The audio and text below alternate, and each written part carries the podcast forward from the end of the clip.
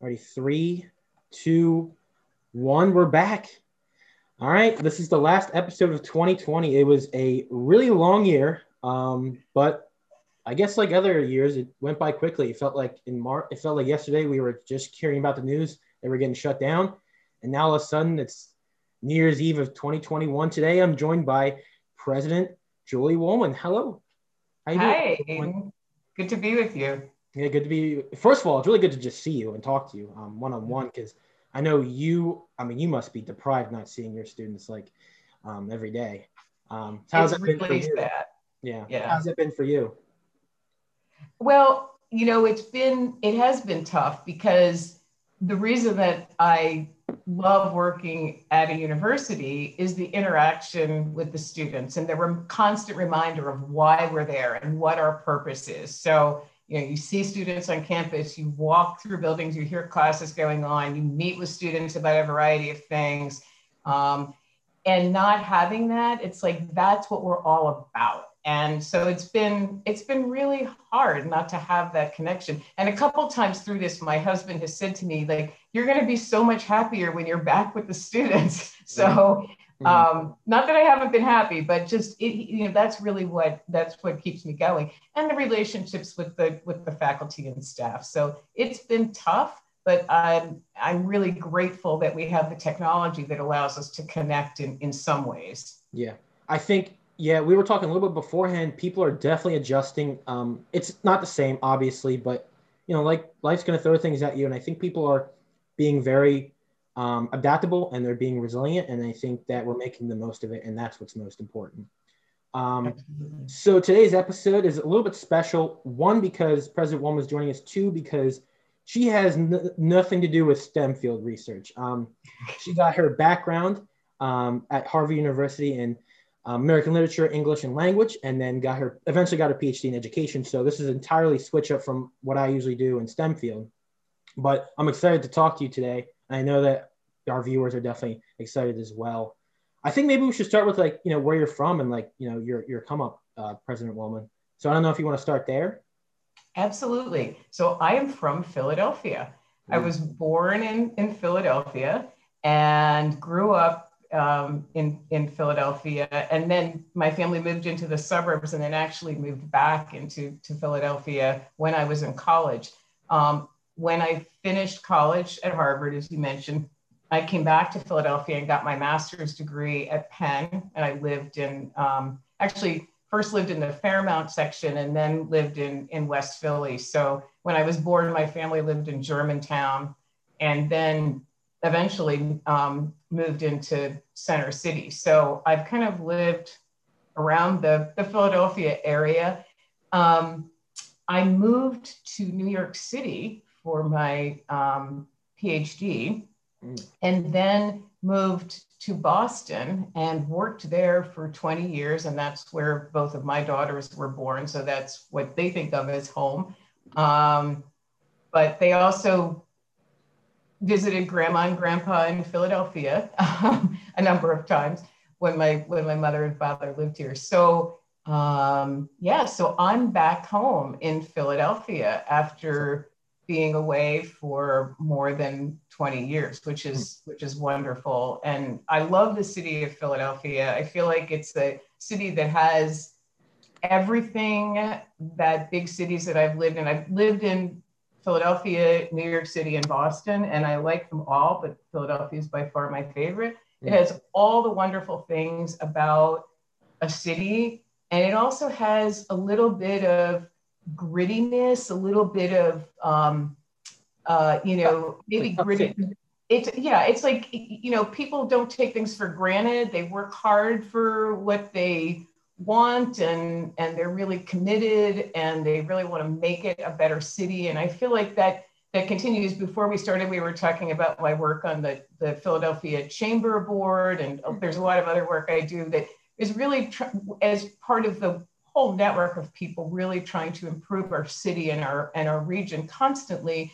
And if you're not constantly trying to improve, you're just going to get worse. I mean, that's just, you know, you, you got to be working on improvement all the time. So mm-hmm. I'm really happy to be back in Philadelphia. It's home for me. So it, it feels comfortable. It's good to be back and and see. Um, I've been back. It'll be five years in a couple weeks that I've been at Widener. So mm-hmm. um, it's it, I've been back a while, um, but it's it's and it's great to be here. Yeah, I, I have friends who obviously grew up in Philadelphia that I know at Widener, and I think one of the common denominators. I think anyone who actually grows up in Philadelphia, not like in the suburbs, like I'm talking like in Philadelphia, is there they are the personification of working hard. Um, and so like whatever that underlying thing is, it's it always comes back to just being a hard worker. Um, and mm-hmm.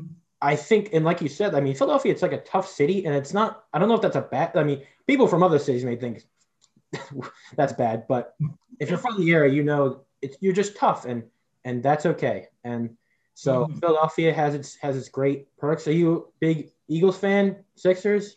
You all that? I'm a Sixers fan. Yeah, I'm. I'm. I'm a. I, I love basketball. I. I always have. So as a sport to watch, that's probably my favorite. How you feeling about this season? Well, you know, the Philadelphia teams haven't been doing quite as well as they did when I was younger.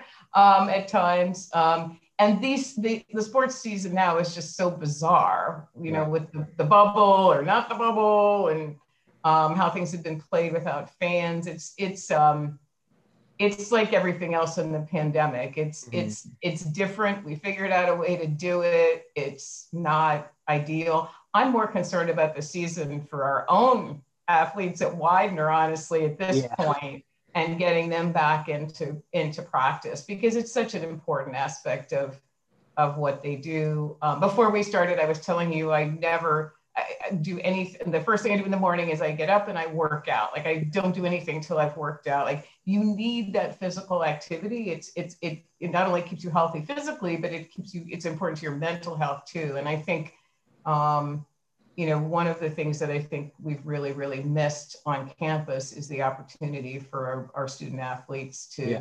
To do their thing, and, and that's true with any activity that our students do. Yeah, it's really, I mean, it is really unfortunate because I mean, you you know it, but I, you know, I have friends who are student athletes, and you know, they eat, sleep, and breathe like their sport, and they love it, and then they, basically they got it taken away from them. Um, yeah. and you know, it's like, well, what can you really do? And they meet, they miss that camaraderie of the team. Um, and you know, working out by yourself is not the same as getting in the gym with all your, you know, your teammates. Right, right. Definitely yeah. not. We're going to get back to it though. I mean, we're, mm. you know, we've got a really good plan with testing for this spring to yeah, get people back into at least to workouts, whether or not the conference competes mm. um, is not our decision alone, although I am on the executive board of the athletic conference, but I have only one vote. So, um, you know, but I, that's my hope is that we're we're back into some some level of competition, especially for our spring athletes, because they mm-hmm. truly had no. This would be a second year for them without competition. Well, we'll keep our fingers crossed, and you know, yes. we'll, you know, that's all we can do. So, okay, so you you went to Harvard for your undergraduate in English, American literature, and language. Can you enlighten us on this on your decision to pursue that? real quick, I think the only piece of American literature I've ever read is The Great Gatsby, if that's considered literature. It is. It, it is, is considered. movie's really good too. Although it's it's not it's not my favorite aspect of American literature, but um, but um, so yeah, I have always loved reading and writing. Hmm. And um, when I went to college, I didn't think I was going to major in English. I thought I was going to major in um, politics and or political science, um, and I wanted to be a lawyer. Mm. And uh, you know, being a lawyer would have been a, an interesting fit for me because I like to construct arguments. I like to write. Those are important skills in law. But um, I, like many undergraduates, did not have really great advising. So I assumed and I mean, you think about coming into college as a freshman, you don't know what all the options are.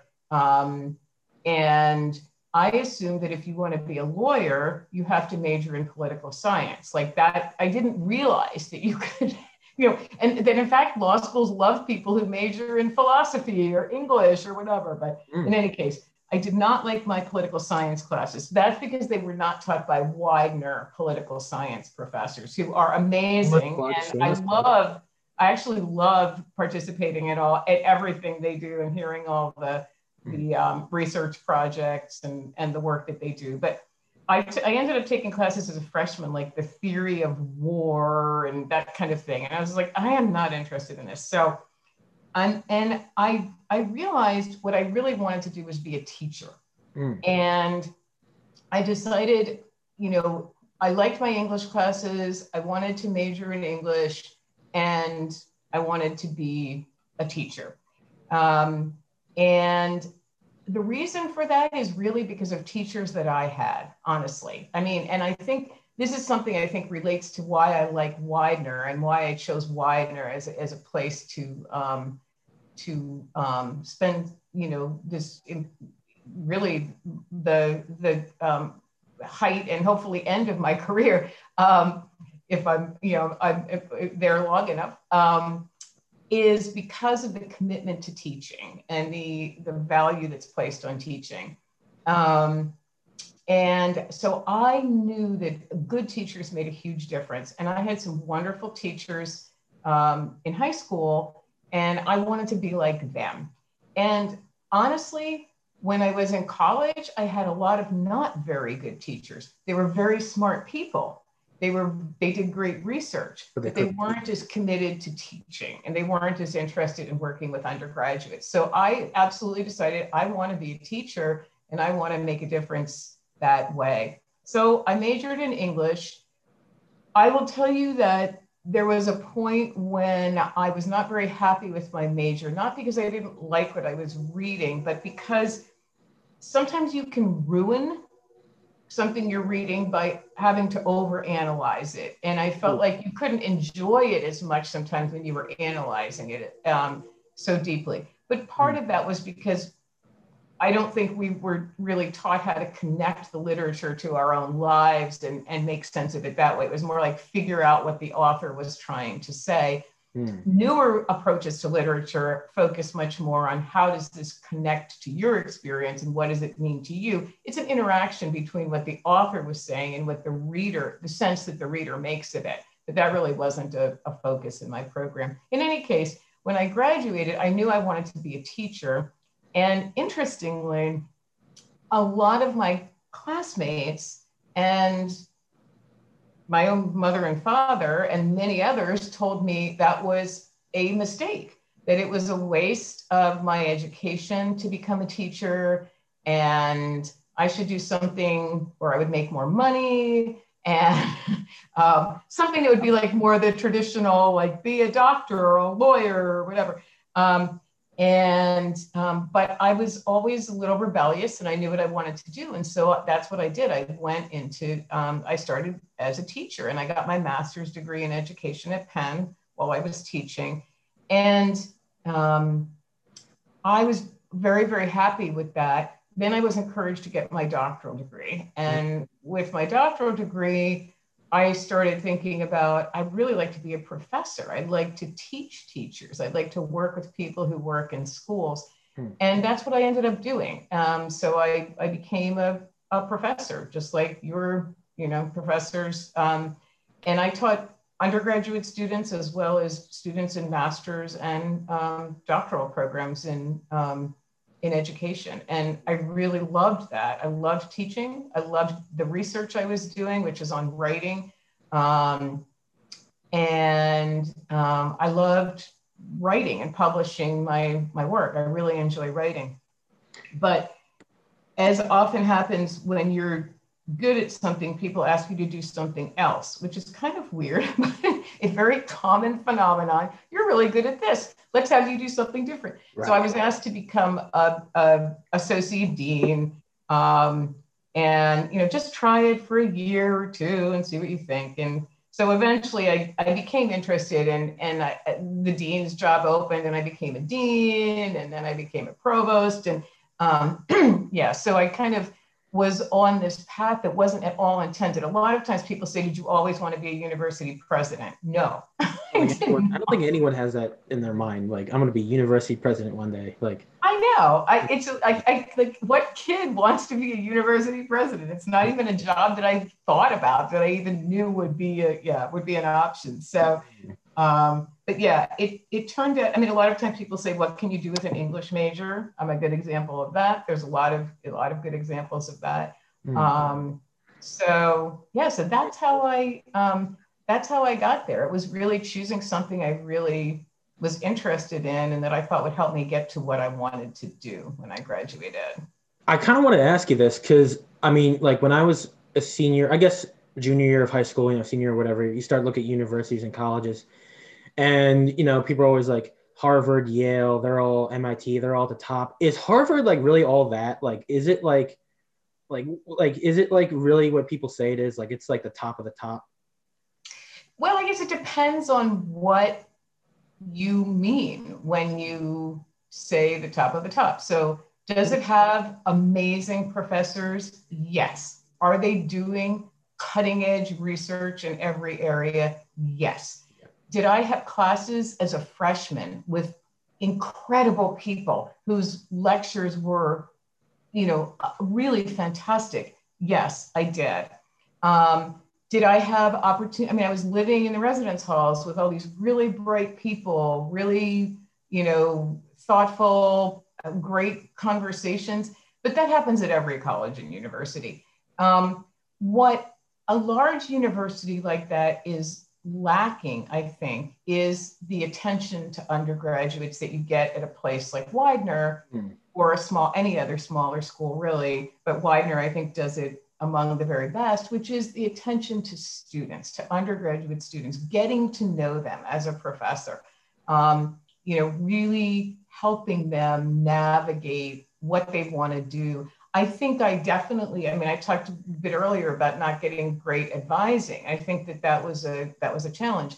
Now, my younger daughter went to Harvard and she graduated, I think now it's four years ago, mm. four, four and a half years ago. Yeah, I can't believe that. My baby. Um, her experience was completely different because mm-hmm. they had come, I think education, higher education came to this rec- recognition that you got to pay more attention to undergraduates and find ways to better support them. So she was a peer advising fellow. So she, they had developed this peer advising program where, she, you know, so you didn't have as much advising still from the professors, but there was more support built in in, in the way that, that Widener tries to do it.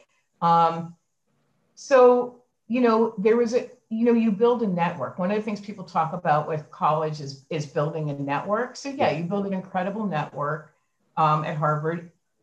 Harvard Square, Cambridge, Massachusetts is an incredible place to go to school. I mean, I still love it there. Um, so there's some really fantastic things, fantastic museums right on campus, fantastic opportunities.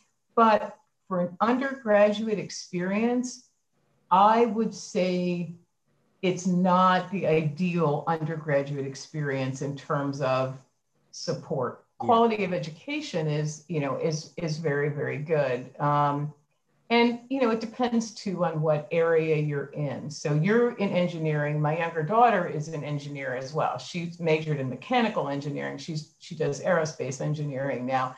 Um, but um, so she had a little bit more maybe hands-on because more labs and that kind of thing with um, but not always with professors, which with graduate assistants, with teaching assistants, you know, so not as much connect connection to the professors. Yeah.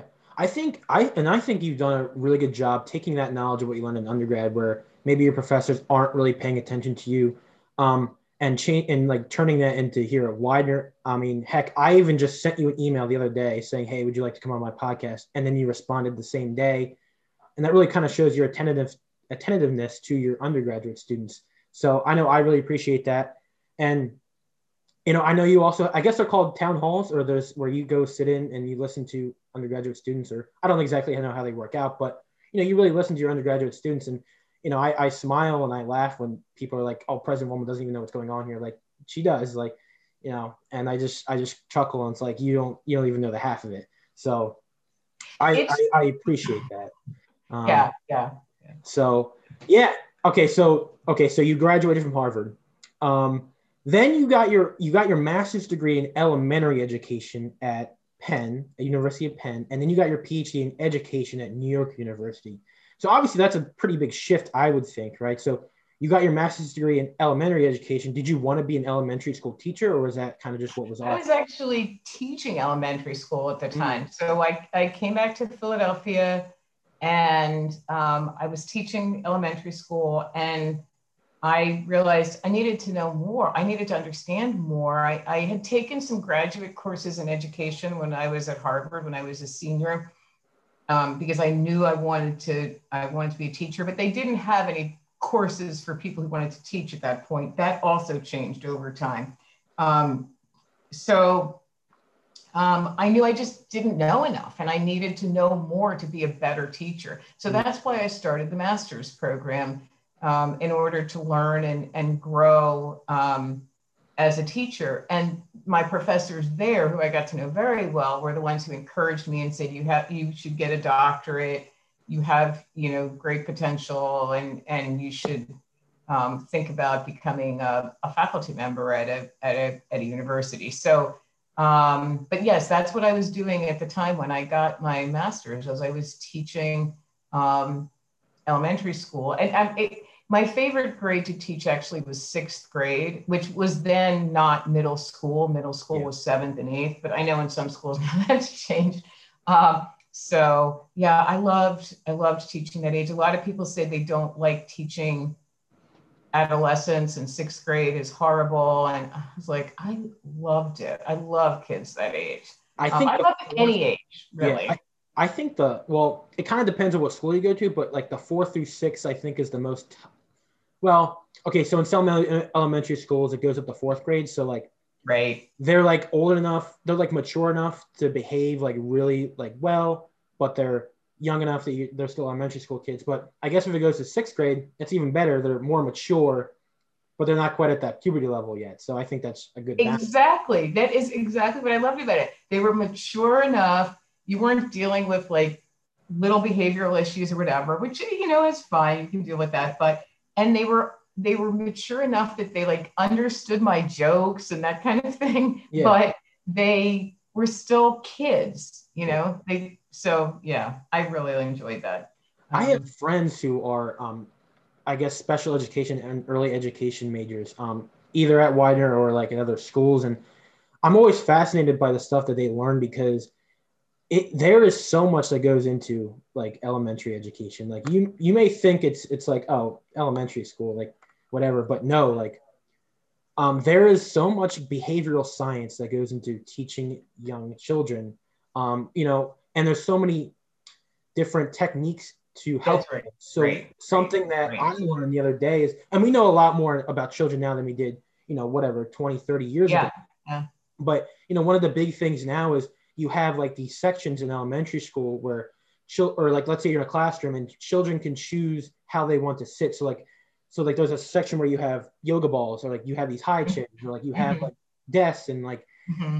it's a technique where you kind of keep them engaged and they can kind of fidget i guess but they're still right because if you think about it one of the biggest challenges for a lot of kids is sitting still at their desk in a classroom and mm-hmm. if you ever went and sat in a in like a fourth grade classroom if you went and sat in the back of a fourth grade classroom right now assuming it was in person and we were in normal times um, it's boring after no matter what the teacher's doing. Like you get bored. You need to move. You need to you know i mean you're sitting in that room all day. Yeah the subject may change or whatever. Maybe you get to go out to recess or for gym but um, yeah i mean i think it's great to think about sort of the the physical needs of of kids and how we keep them engaged. But there's also so much research and theory on how children learn language, and which is what I'm really interested in how they learn language, how they learn to read, how they learn to write, how they learn to adapt their language in different settings, which is so important. As you know, the way you talk when you hang out with your friends isn't how you talk in a job interview. Correct. I mean, you know, you've got to learn to make those shifts. You're not born knowing that. Mm-hmm. Um, and you're not born knowing how to write in different genres. Scientific writing is very different from creative writing, it's very different from writing a persuasive letter. And so there's just a norm. And then if you think about the number of children who hate math and science, so you're in a STEM field, but you know there's a lot of kids who just think they can't do STEM. They can't, and they decide that yeah. very young because it's not taught effectively. And they're, I mean, everybody can understand STEM. They're not all going to become engineers. They're not going to be like you, but there's no reason to think that there's something about like fourth grade math that everybody can understand. So a lot of it has, comes down to how it's taught and how effectively it's taught and expectations. Yeah. So I, I appreciate all of our, all of our elementary school teachers out there really killing it right now. Um, that and plus just to the sheer patience of them. I don't have the patience to teach elementary education. Like I'm, I'm just sorry, that's just not me. Yeah. But yeah. I appreciate the people that do. Yeah. Um, yeah. So then you went to um, New York University to get your PhD in education. So what led you to that decision? Um, and can you tell us a little bit about your graduate student experiences, some of your favorite experiences? Um, so really, I never thought about getting a PhD until my professors in my master's program encouraged me to. Mm. And so I, you know, that's really why I started to think about it and look into it. And then I realized I really, I really admired them. And I was like, I'd like to be like them. I'd like to be teaching in a university and, and teaching people who want to go into education. So it was really, you know, so many steps in my life and my career were people telling me like, you should consider this, or you could do this, or you have the talent to achieve this. There, it's not so often I think people think like they have to know what they're going to do and mm. they have to um, uh, have it all planned out. And for most people, that's not the way it works. You have, I mean, you have a sense of what you want to do, and then opportunities open up, and people see talent in you, and they give you further opportunities. And you grow with that. And I mean, you take some risks. You might think, well, I'm not sure I can do that, but I'm gonna everyone else thinks I can, so I'm to give it a try and work really hard. You know, a lot of it is comes down to how hard you work and that commitment um, to, to doing your your absolute best, no matter what. Um, so yeah, so but I was encouraged to go into a doctoral program, and I, I really enjoyed it. I while I was in the program, I was um, I had a couple graduate assistantships to help pay for it. Um, so I was doing some work in the New York City public schools. I was doing some research and also some professional development work, which is was very, very challenging because we were in the worst performing schools in, in New York City. That was the, you know, that was the, the that was the project I was working on.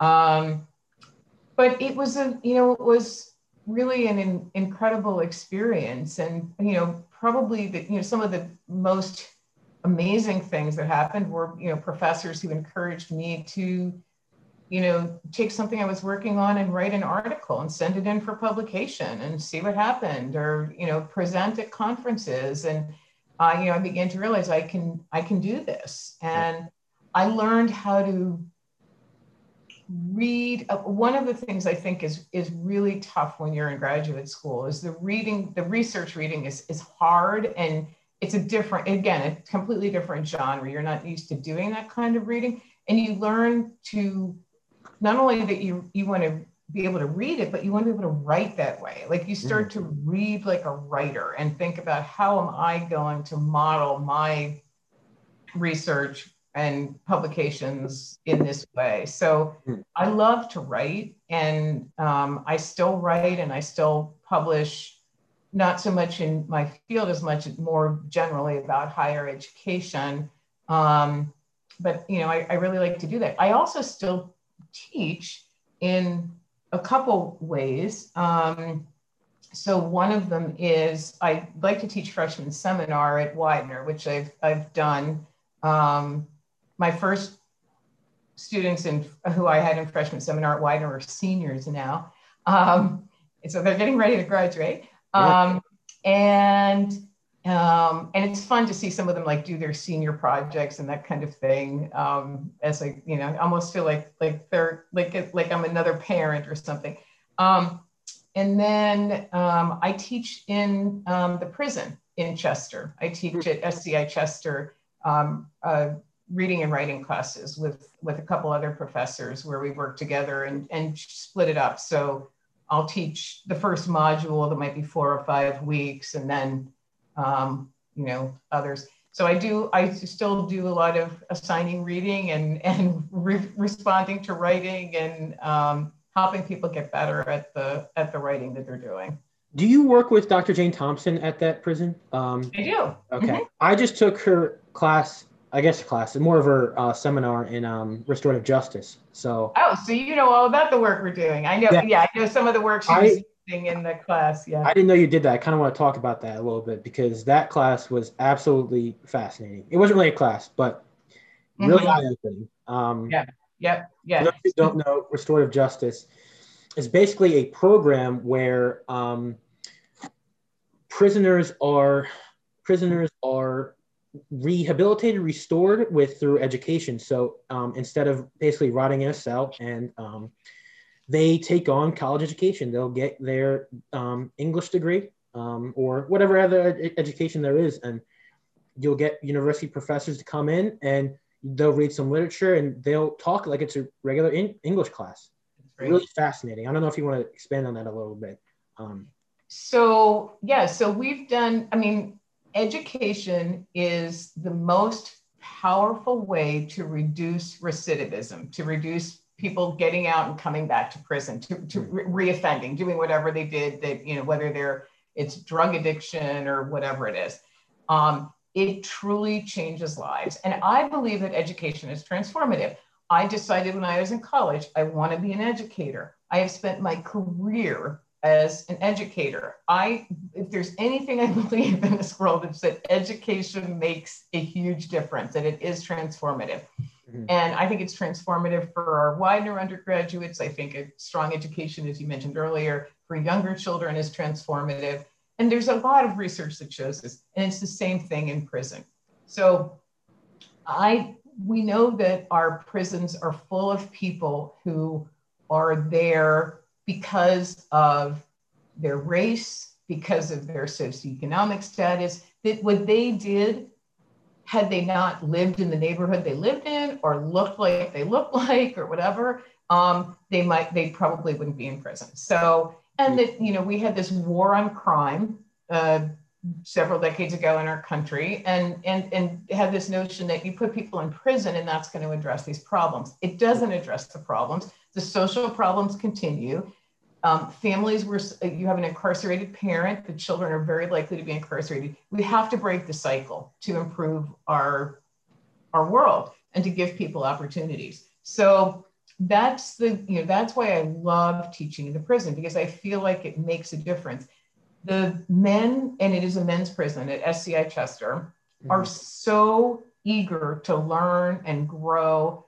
They're well past whatever they did um, and and you know ready to to move on and want to take advantage of every opportunity they have to learn so we've done courses um, dr uh, so uh, professor thompson jane thompson as you mentioned um, we did a course on poetry um, last I, time is so strange now with the pandemic but that was last fall i believe um, and we're doing a, a, a, or last spring rather, and this fall we just finished a course that we called Writing My Life. And there were three modules. I taught a module focused on this, I believe, essays. So the men read essays, responded to them, and then wrote their own essay.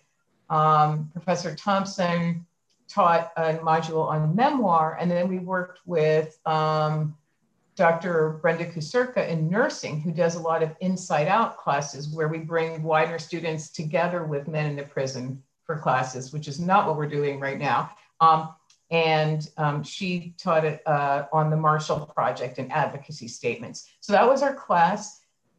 The men do a lot of writing every week and they get a lot of feedback, um, and it makes a difference. And when they leave, they want to continue their education and they're getting credit for it. So they're building something that they can take with them.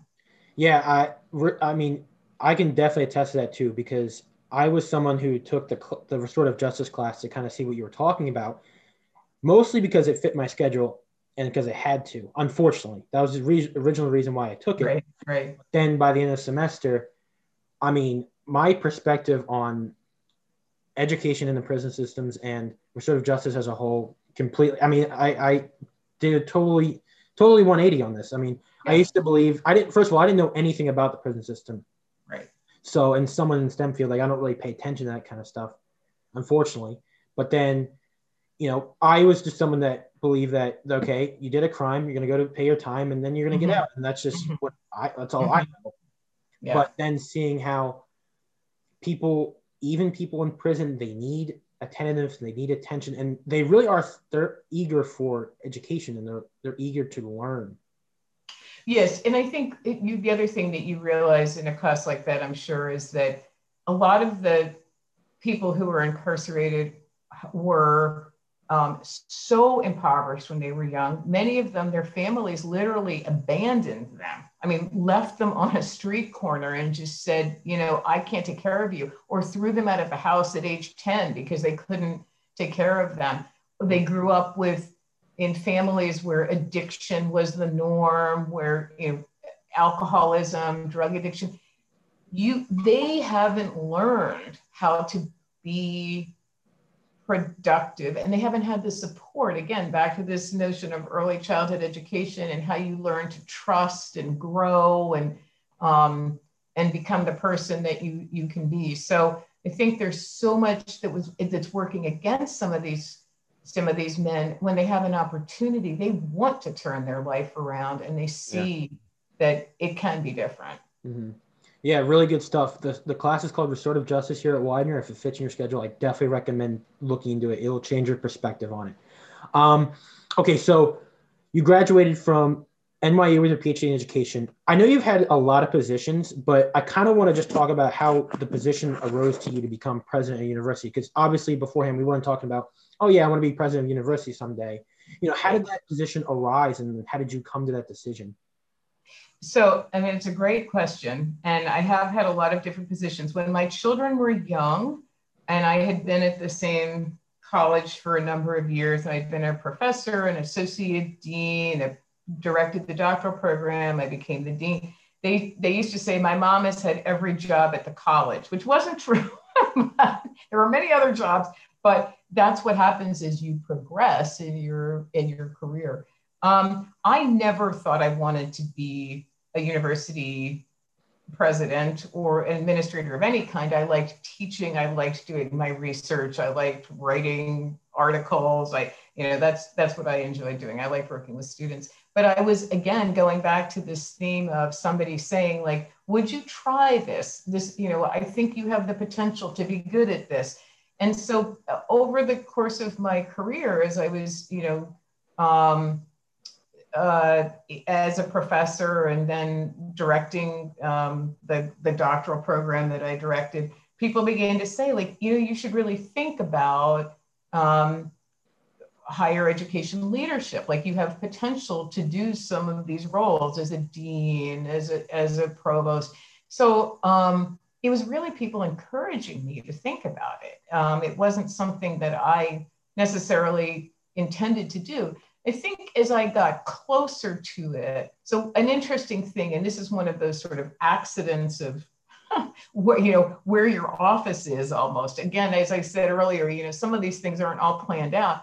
So when I became the director of the doctoral program, the dean at the time wanted me. He, the doctoral program was very very important um, to the School of Education. And, and he wanted me to have my office, to move my office from my department to the dean's office. So I, I and it was in the same building, but it was downstairs. And I didn't want to move my office. I and I mean, I can't believe this, but I actually said I really don't want to move. I said that to the dean. I don't know what I was thinking. Um, and um, and he, you know, I was like, oh, I don't know if I want to have my office in the dean's office. That doesn't sound good, right?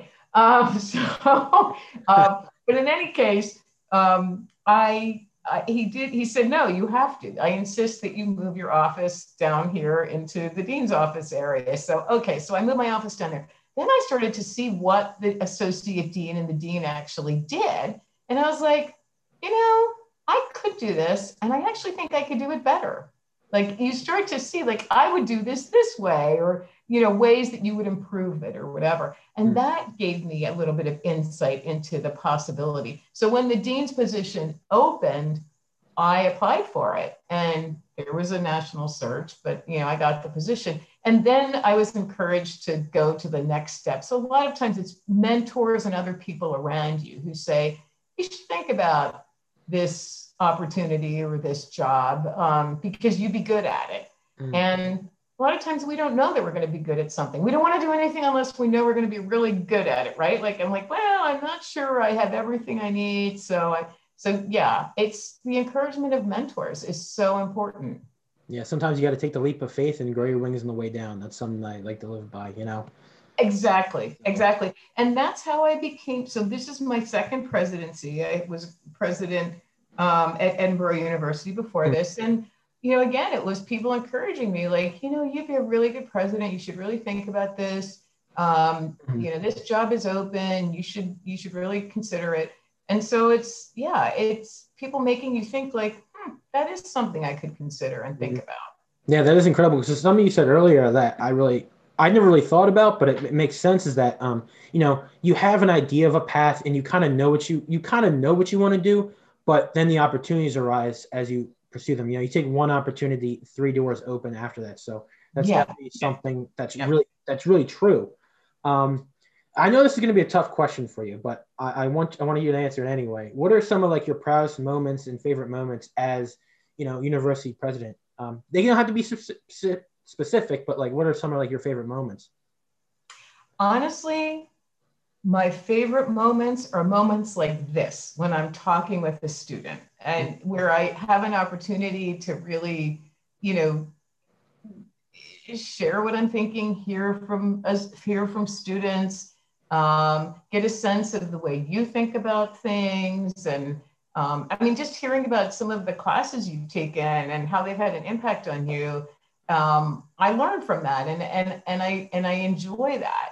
Mm. Um, so, you know, hearing about your experience with this semester, you know, this, during this pandemic, before we started the podcast, I really, that's really important to me to understand what's happening for our students and to see the work they're doing. It's why I try to attend all of the research presentations and senior projects that I can and just really have a sense of what's going on at the university. Mm. Um, of course, I can't have a sense of everything that's going on at the university because I'm one person and it's a big place and there's a lot going on. Mm. That's what I that's what I enjoy the most is interacting with our students and our and our faculty and staff. So um, and that's what I miss the most, of course, during this pandemic when so little is is in person. And when I am on campus, everyone's wearing their mask, and it's hard to even tell who it is sometimes, um, which we're all experiencing um, in our lives.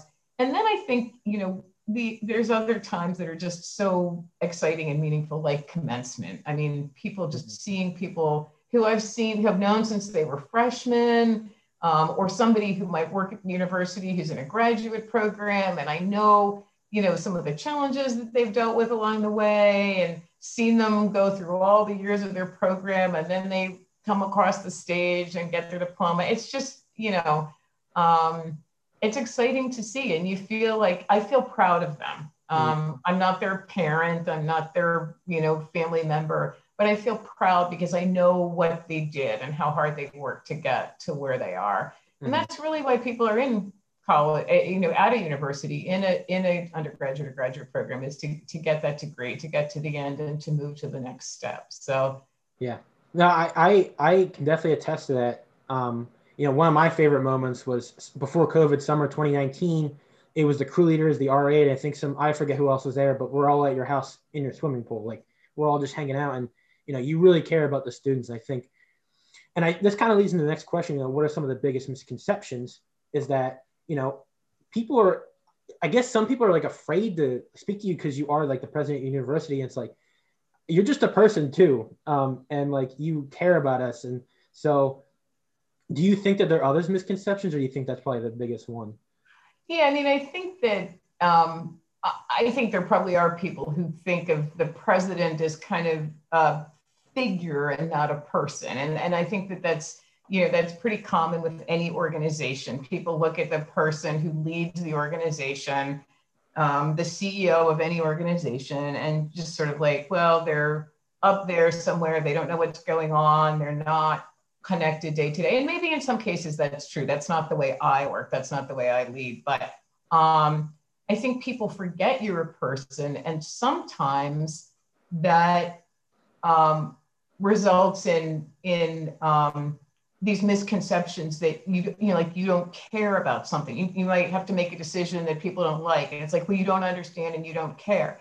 Actually, you're a person you do understand, you do care. I mean, we were talking before we started. I'm also a mom, um, so I understand what it's like to go through college. And as a as a parent, um, I'm I'm I'm not far from that at all. I've been through all of this myself. Um, I was telling you, my very good friend has a son who's a freshman now, and what his experience has been like having to be completely remote at his college, which isn't Widener. But so, you know, I, I think that people forget that you're a person mm-hmm. and that you do understand what it's like to, to live in the world and, and, and, and um, deal with all the issues.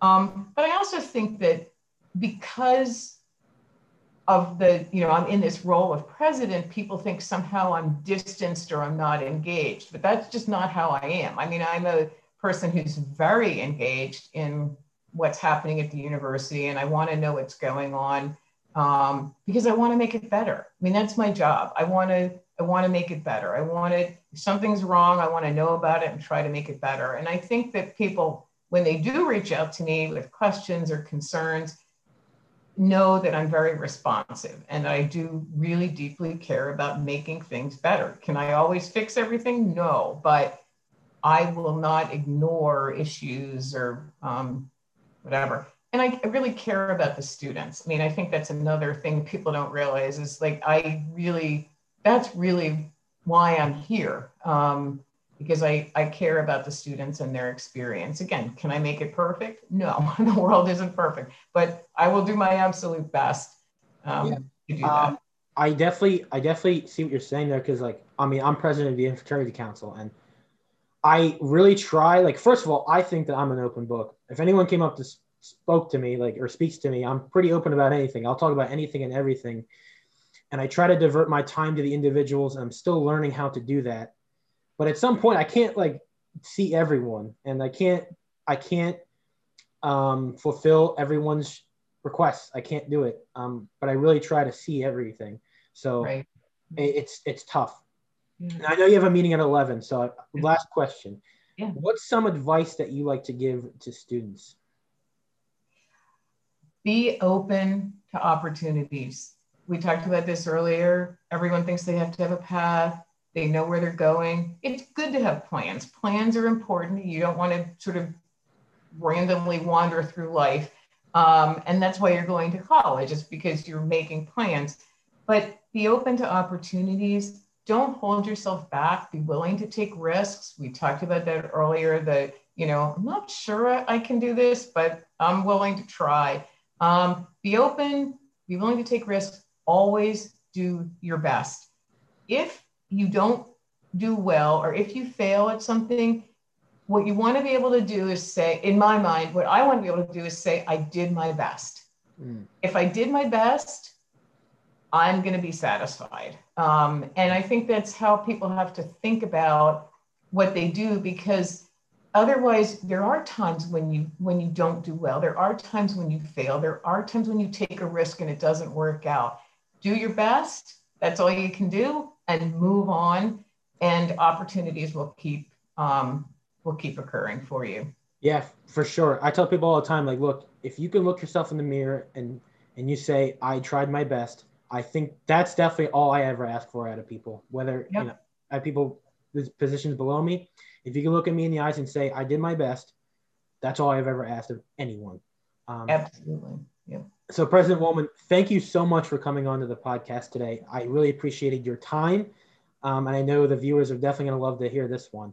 Um, great. Well, it was really a pleasure. I enjoyed talking with you. You asked some great questions, Aiden, and I wish everyone the absolute very best for 2021.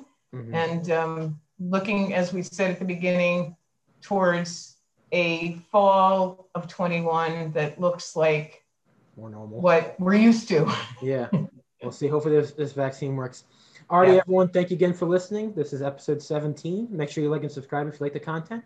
But until next time, we'll see you in 2021. All right, everyone.